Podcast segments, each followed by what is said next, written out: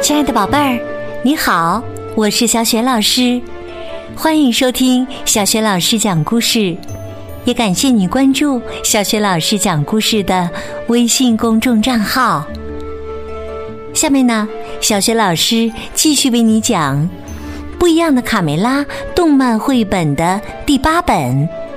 我遇到了埃及法老。在上一集当中，我们讲到了。埃及法老的幽灵向小胖墩儿索要宝贝，但他拒绝还给法老。法老生气了，他施展法术，顿时狂风大作，把鸡舍吹得直摇晃。卢兹佩罗也像着了魔似的胡言乱语，抢夺小胖墩手里的东西。那么，已经疯癫了的卢兹佩罗是否能恢复原状？这场因为圣甲虫而带来的灾难是否会平息呢？下面小雪老师继续为你讲。我遇到了埃及法老，下集。小胖墩儿的精神快要崩溃了。哎呀，我受不了了！呃，他们，我，我，我都找。都是这个圣甲虫闹的，它属于埃及法老图坦卡蒙，就是这个法老一直诅咒我，我不想要了。他们一时没弄明白小胖墩说的话，但当他接过小胖墩递过来的圣甲虫时，眼睛也像卢茨佩罗一样变成了绿色的。啊啊啊！我们必须把它还给法老。突然，小胖墩和卡门悬浮在空中，面前漂浮着庄严的法老。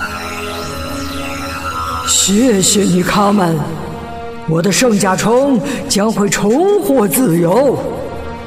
小胖墩儿就不应该拿它。法老愤愤的盯着小胖墩儿。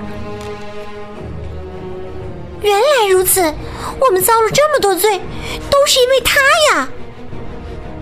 这事儿真的不全赖我，是那天我在河里捡到的。小胖墩儿还想狡辩几句呢，被法老给打了出去。他们恭敬地将圣甲虫交给图坦卡门法老，但为什么你的圣甲虫会出现在我们这儿呢？法老对卡门轻声耳语说：“那是因为啊，有人从我的金字塔里偷走了它，我找了很长时间，现在。”你要照我的指令去做，卡门。我的灵魂离开后，这里才会恢复平静啊。第二天一早，卡梅利多和小伙伴们跟着卡门来到河边。回去吧，圣甲虫。卡门。按照法老的要求，将圣甲虫重新的投进清澈的河水里。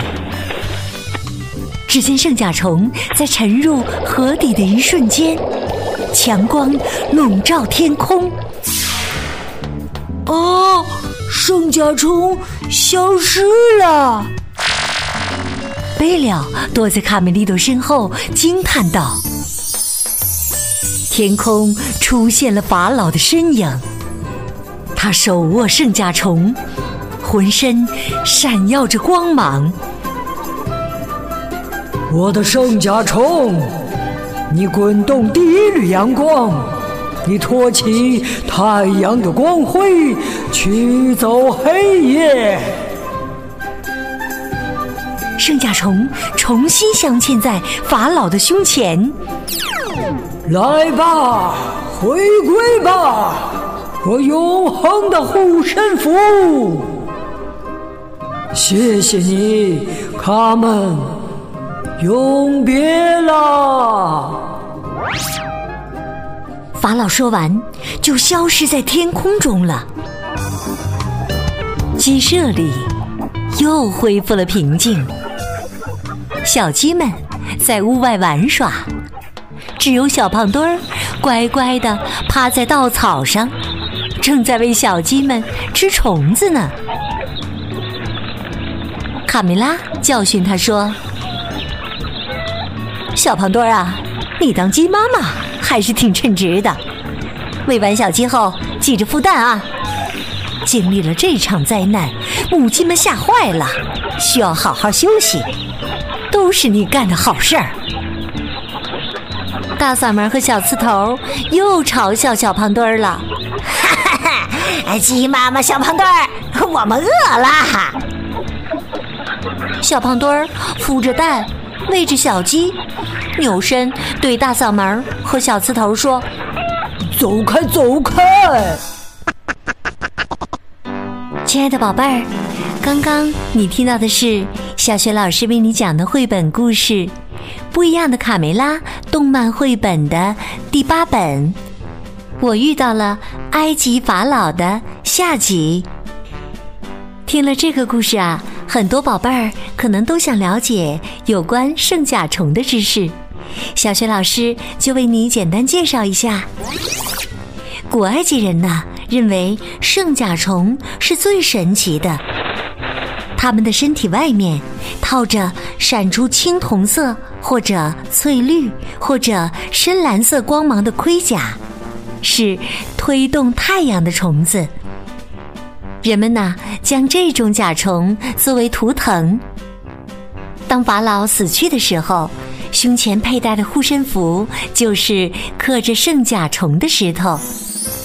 宝贝儿，那你知道在鸡舍里是谁每天叫醒太阳吗？如果你知道问题的答案，欢迎你通过微信告诉小雪老师和其他的小伙伴儿。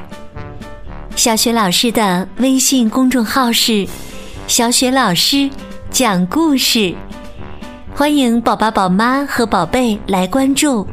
如果喜欢小雪老师讲的故事和朗读的小学语文课文，别忘了随手转发给更多的微信好朋友，或者在微信平台页面的底部留言点赞。想添加我为微信好朋友，可以在页面当中找一找我的个人微信号。好啦，我们微信中再见。